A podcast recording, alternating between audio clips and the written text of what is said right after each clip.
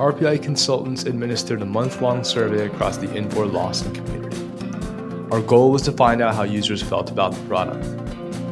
From functionality and ease of use to migration plans and areas for improvement, we've captured it all. Keep listening to find out our top three findings. Welcome to RPI Tech Connect.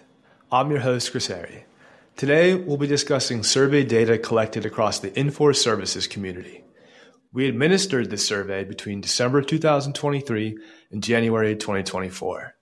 It asked questions regarding users' experience with Infor, as well as their plans for the system going forward. And to help us make sense of the data we collected, we have industry leader and RPI partner, Mr. Richard Leigh Stout. Stout, what's up, man? Can you tell us about yourself? Hey, Chris. Thanks so much for having me on the program this week. Uh, long-time listener, first-time guest. Uh, yeah, my name is Richard Leigh Stout. I'm one of the partners here at RPI Consultants. Uh, I started the company back in 2004. Uh, I've had a few different roles, uh, consulting and in both functional and, and technical areas. Uh, I managed our tech services practice for some time. Uh, and currently, my focus is on bridging the gap between sales and delivery. And what that means is I need to ensure that RPI is offering service that meets our clients' needs, uh, that's that's priced competitively, and that it's quick and easy for our clients to engage RPI uh, to meet their Infor needs. Cool, man. Well, thanks for sharing that and uh, for joining us on the show today. We uh, we have an exciting agenda ahead. Um, like I said, we're going to talk about survey data, and, and, my goal is to identify the top three findings from the from the data we collected. Um, but yeah, so is there anything you'd like to ask me before we jump in? sure. Well, Chris, why did RPI do a survey? Yeah, that's a that's a great question, and I'm, I'm glad you asked. So there's a couple reasons, and the first is that we genuinely want to understand what's going on in the community. How are folks feeling about the system, about the changes, about the the move of uh, on-premise support to 2030, things like that. And the second is, I think that collecting, you know, feedback like this is invaluable, and I think if listened and acted upon, it can help influence the future of the product. Um, and that gets to my last point here, which is that we want to start tracking this information on an annual basis. I think that's going to help with trending and more accurately understanding what's happening in the uh, Infor community. Yeah, that's great. And I think a lot of our clients are going to find this information really valuable. I mean, everybody wants to benchmark sort of where are they where are they at and how are their feelings about their use of Infor software compare uh, with their peers. Yeah, it's an exciting time, and I'm I'm thrilled to see some of the things that we've you know collected through this process, and hopefully you know going forward each year we get a little more people to participate, and uh, yeah, trending that information over time. Yeah, uh, but I, I'm I'm also not used to being in the hot seat, so I, I appreciate you uh, you throwing me one. this is a first for RPI Tech Connect. Um, but yeah, with that background, I'm glad we you know got to talk about that. Um, but let's go right ahead and jump into our first finding. And that first major takeaway is something I think we kind of almost anticipated, but now we have the data that kind of supports it. And, and that's that folks need help with reporting. The majority of respondents say the biggest area Infor can improve upon is with reporting. And while we saw some improvements in 2023, it's evidently not enough. So, what's going on? What do, what do you think of that? Yeah, I I hear that a lot, and honestly, I think this is a broader issue with a, a big industry shift moving from on-prem to to SaaS solutions. Um, you know, for a, a long time, we all invested in in technology and education on how to use that technology around reporting based on you know on-prem relational databases. I mean, I personally have a, a programming background. Um, I think I'm still pretty fluent in, in SQL, even though I haven't used it in years. and it's it's a difficult shift. Uh, it's a difficult shift for me, you know, when when the systems that I use every day are now on a platform that I no longer have the ability to just go in and you know do some ad hoc queries or you know access the data the way that I'm familiar with. And I'm sure it's a difficult shift for uh, report development professionals, for IT managers and, and directors, and for really anybody that needs to solve business challenges around data visibility um, and and commit you know commit development resources in, in any particular area.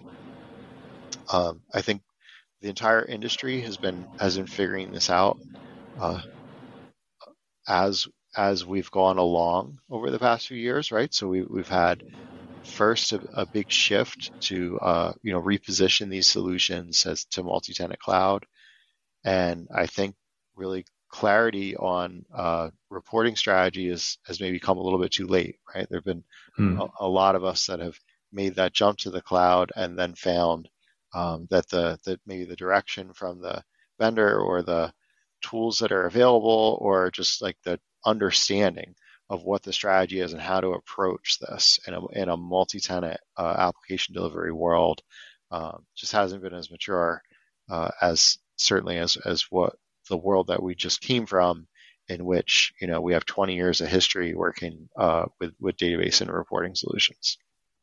Yeah, those are great insights, and it's what's interesting too is that the data, you know, folks are saying they're having challenges with reporting, and there's almost this kind of contradictory component to the data too that said, you know, when folks were asked how easy it was to access and retrieve data, a lot of folks actually said that you know they rated that process as well or very well. So like, why do we think that there's this this gap or like different difference in opinion on one where Infor can improve and two like some people are saying it's it's totally fine. Why do yeah. you think that is? I, I also found that to be a really interesting insight, um, poking into this data. Uh, it's certainly one of the first things that stuck out to me uh, when when I saw the the uh, the really excellent infographic uh, that that you put together to to sort of break down all this information. And you know, I when I talk to when I talk to clients about um, you know how, how well they're able to use Infor to get data out or, or or do reports, I think one of the things that's that strikes me is that uh, there are a number of different tool sets that are delivered by Infor uh, for reporting, and there's different tool sets that have strengths in different areas are more uh, positioned towards towards different use cases. Um, so, you know, uh, as a company, obviously, we're trying to provide as much education as we can on how to use those tool sets. Right, we want to enable our client base to understand what are the tools that are available and how, what is the appropriate way to put them to use, and then you know how do we go how do we go about actually developing reports. But we also need to look beyond uh, the Infor toolbox, right? Um, the the clients that we have that uh, are finding the most success with getting data out of their ERP system use a multi-vendor approach to reporting. So, sure, they've taken up uh, the the different reporting capabilities within Infor, but they've also taken advantage of the, the excellent um, interface and, and bulk data export capabilities of the platform to integrate other you know, third-party reporting tool sets, either cloud to cloud or by uh, doing a maybe a data replication to a to an on-premise or hosted database. Uh, so they're able to really put put together uh, a number of different tools at their disposal uh, some you know baked into the application, others uh, you know maybe tools that they're already familiar with, you know perhaps already in that in that organization's reporting portfolio uh, that they have development skills and, and experience working with, and I think that that maybe helps explain the disconnect.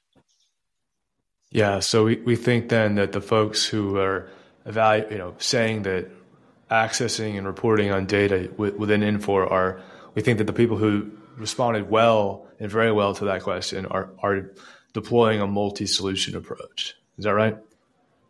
That's that's my theory. Yes, and Yeah. uh, why don't you uh, let us know in the comment section if that's true? if, uh, I, I'd love to hear more uh, from from clients. Uh, you know, is that is that strategy working for you or or no?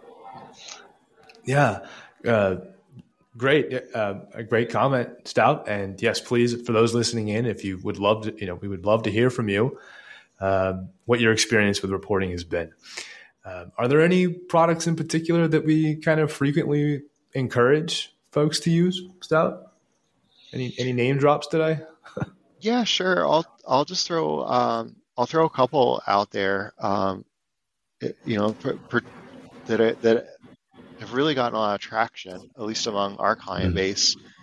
Um, there's a, a product called Spreadsheet Server made by Insight Software, uh, which is uh, really focused on reporting within Microsoft Excel, particularly in the finance space. Uh, that's something that really appeals to uh, accounting and, and finance professionals uh, working with working with Infor. Uh, the other one is uh, Dashboard Gear. Uh, Dashboard Gear is a, uh, a data model that helps clients helps clients with both ad hoc and more structured reporting needs, and it's a it's a great complement to the uh, data models that are del- are delivered by Infor. Nice. Thanks for sharing that with us. Um, before we move on to our next insight, uh, I have one last question for you about reporting. Is that, you know, there's been these challenges, and I think at Infor Connect last year they they mentioned something about a data lake. So, what does the future of native Infor reporting look like? Is there any hope there? Yeah, yeah, absolutely. Um, this is a, a big area of investment by Infor. They they did hear of this feedback uh, from the from the client base, and they've positioned their development resources to to attacking it. Right, their Infor really prioritizing, uh, you know, filling these gaps uh, in in reporting with the platform.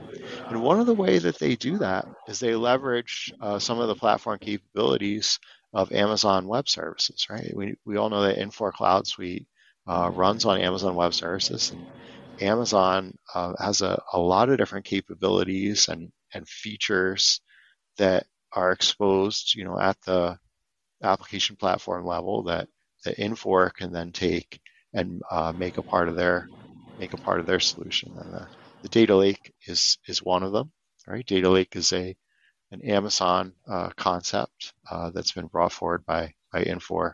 Um, there's a lot that they're doing in that area, but I would say that um, you know uh, our business needs they can't they certainly can't wait uh, for new software or solutions to be developed and rolled out. We cer- certainly shouldn't pin our hopes on uh, any one company uh, just you know coming through with some sort of silver bullet uh, for, for this, right?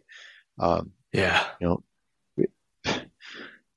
that's a great point. RPI's been working in the in this in the space for a long time, right? And uh, you know, I can I can think of assessments that we did ten plus years ago um, that you know we we identified reporting as a major challenge, and you know we talked about some of the some of the tools that are available at the time and would position newer technology. This is this is a constantly evolving space, and there's always room for improvement uh, with with reporting capabilities. So I think it's important to just take a look at what's available now and uh, and and use use the tools that are available now, not not put off any possible improvement, and just try and keep in mind that you know whilst we try to position um, the areas that that we are investing in, you know, to obviously want to align our work towards what the go forward strategy is from the software vendor.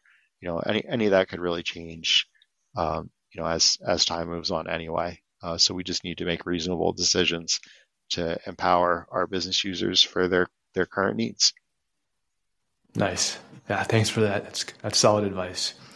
Um, and I think that's a great a great segue into our our uh, uh, big takeaway, a second takeaway rather, and that is uh, about migration plans. So, you know, what we asked Lawson for finance users, uh, what their plans were for moving to the cloud, and most of them actually said that they were did not have plans to move within the next three years. And on the flip side, Lawson for HR, you know, they had a pretty much a contrasting response, and most of them answered that they would be planning to move to the cloud within the next three years. Why do we think that there is this difference in opinion, or uh, well, not an opinion, but plan for moving to the cloud between these different uh, audiences? Yeah. Any thoughts? Um, yeah. yeah, that was really interesting, and you know that that was at at first um, a bit of a challenge, I think, for us to truly put our finger on. And I gotta mm. say that uh, Chris, uh, your team has done a great job of really uh, digging into this data and and doing some analysis to help maybe pull back the covers on uh, some of some of these insights. So Thank you, know, you. we we took a look at the uh, the question we asked about Infor system usage, right? Like how how effectively does your organization use the system? And we correlated that, uh, you know, within the finance area, uh, we saw pretty good customer satisfaction uh, with the system, but that didn't translate as well over to the HR side, right? There, there were mm. a number of uh, number of respondents that actually identified their Infor system as uh, somewhat ineffectively uh, meeting their needs. Now, I think that definitely drives uh, the uh, momentum towards moving to a new system. You know, I would, I would, I would assume that those clients that find Infor is not meeting their needs now, um, you know, yeah. certainly there's areas to optimize or improve the way that application is aligned to their business processes. And going through an, an implementation uh, is an excellent opportunity to sort of reset that, right? Set aside what didn't work uh, in the past and, and implement a leading practice design. I think in the HR space um, as well, the way that the system is used is, is pretty different than in finance supply chain. A lot of HR systems are really touching uh, every employee of the organization. And it's important for organizations to provide good employee experience uh, with things like, you know, interacting with HR, with employee relations, with, with tasks such as uh, benefits enrollment. And you know, for those clients that are still on Lawson, uh, I think that that solution can feel pretty. It can feel a little dated or, or awkward uh, to you know the average organizational employee who you know isn't using that system on a day-to-day basis, whereas a system like Cloud Suite feels a lot more like a modern application and has a lot more self-service capability, and that's what the modern workforce expects.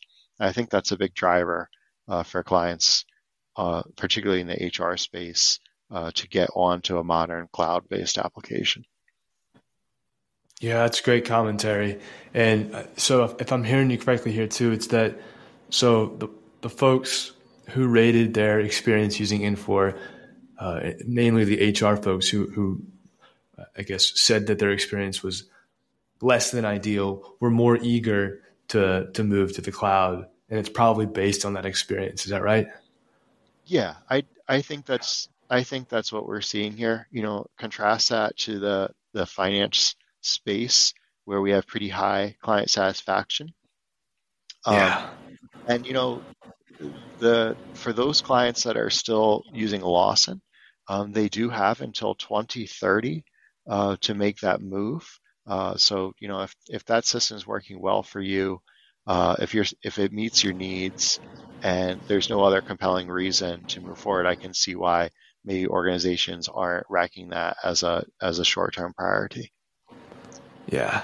No, that's great. It makes sense too. It's, it's, don't if it's not broken, don't fix it. You know, ride it out I, until I you that's absolutely have here. to. You know, they're, they're let's just say, um, you know, that I know that our clients uh, face many competing priorities. So, um, you know, when when you've got a an end of life date for a legacy application that's you know still six years in the future, uh, and you've got some pretty good client satisfaction on that application, I can see why uh, yeah. that's not uh, more near term in their roadmap. Got it. Yeah, that makes total sense. All right. Um, so then we're uh, getting into the final uh, takeaway from this from this annual survey. It's um, talking about workforce management, namely the Infor product.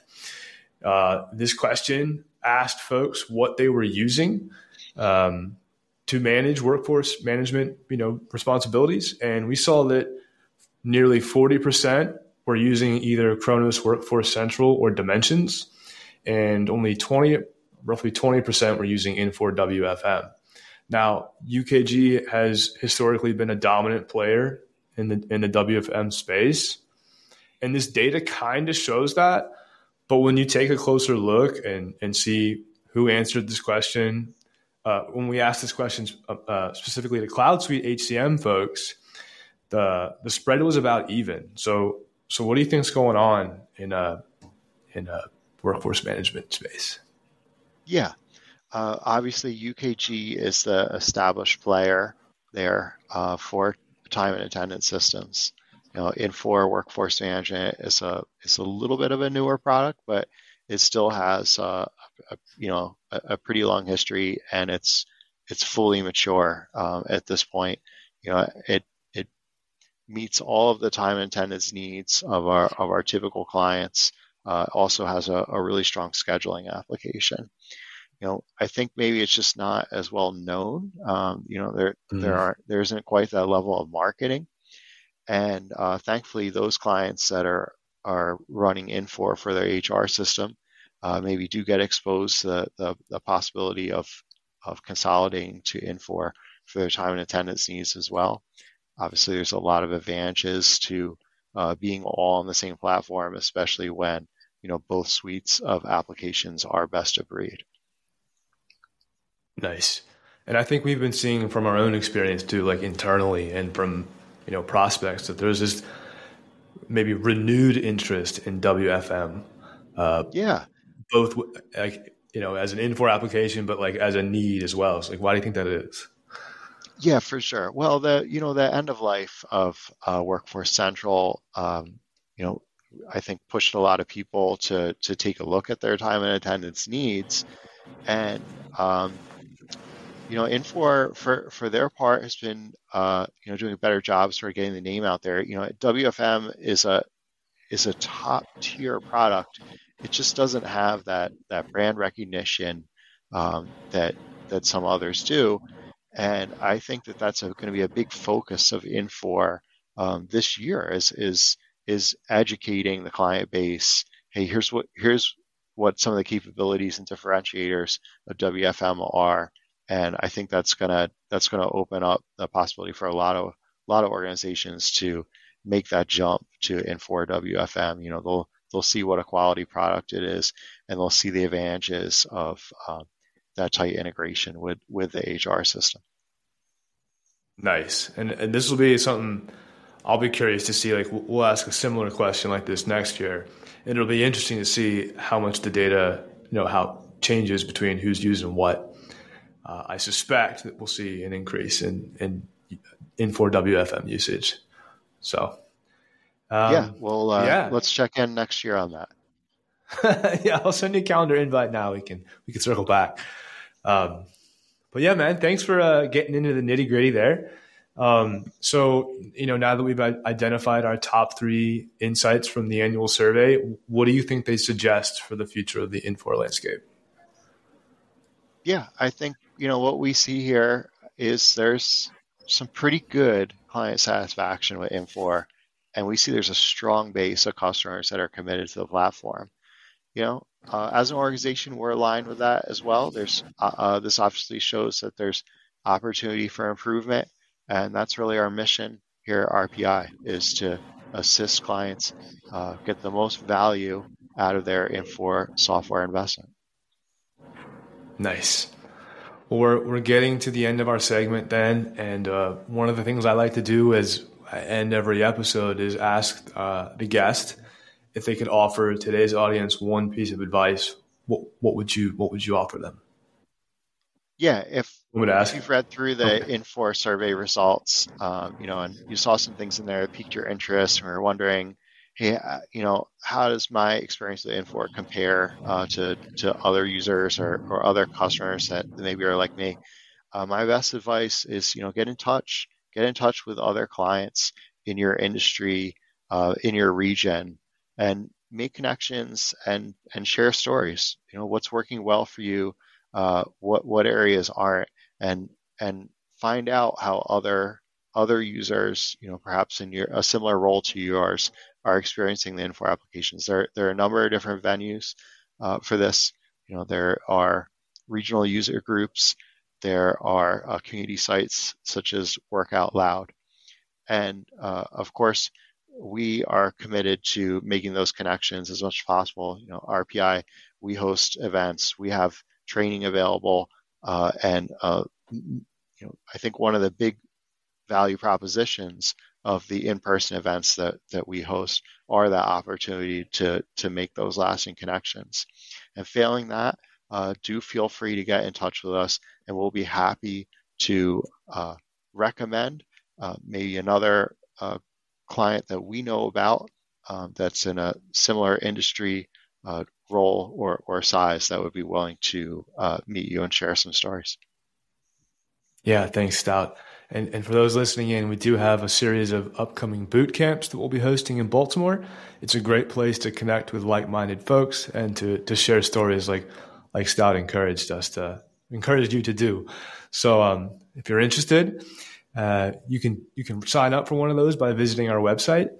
If you're interested in getting a copy of our uh, State of the Community uh, infographic report, you can do so by visiting our website as well. Uh, if you have any questions about today's episode or uh, a boot camp or the infographic, you can also contact us at podcast at rpic.com. Again, that's podcast at rpic.com. Thanks so much for your time, Stout. Uh, thanks so much for having me. It's been a pleasure. Alrighty. We'll see you next time. Take care.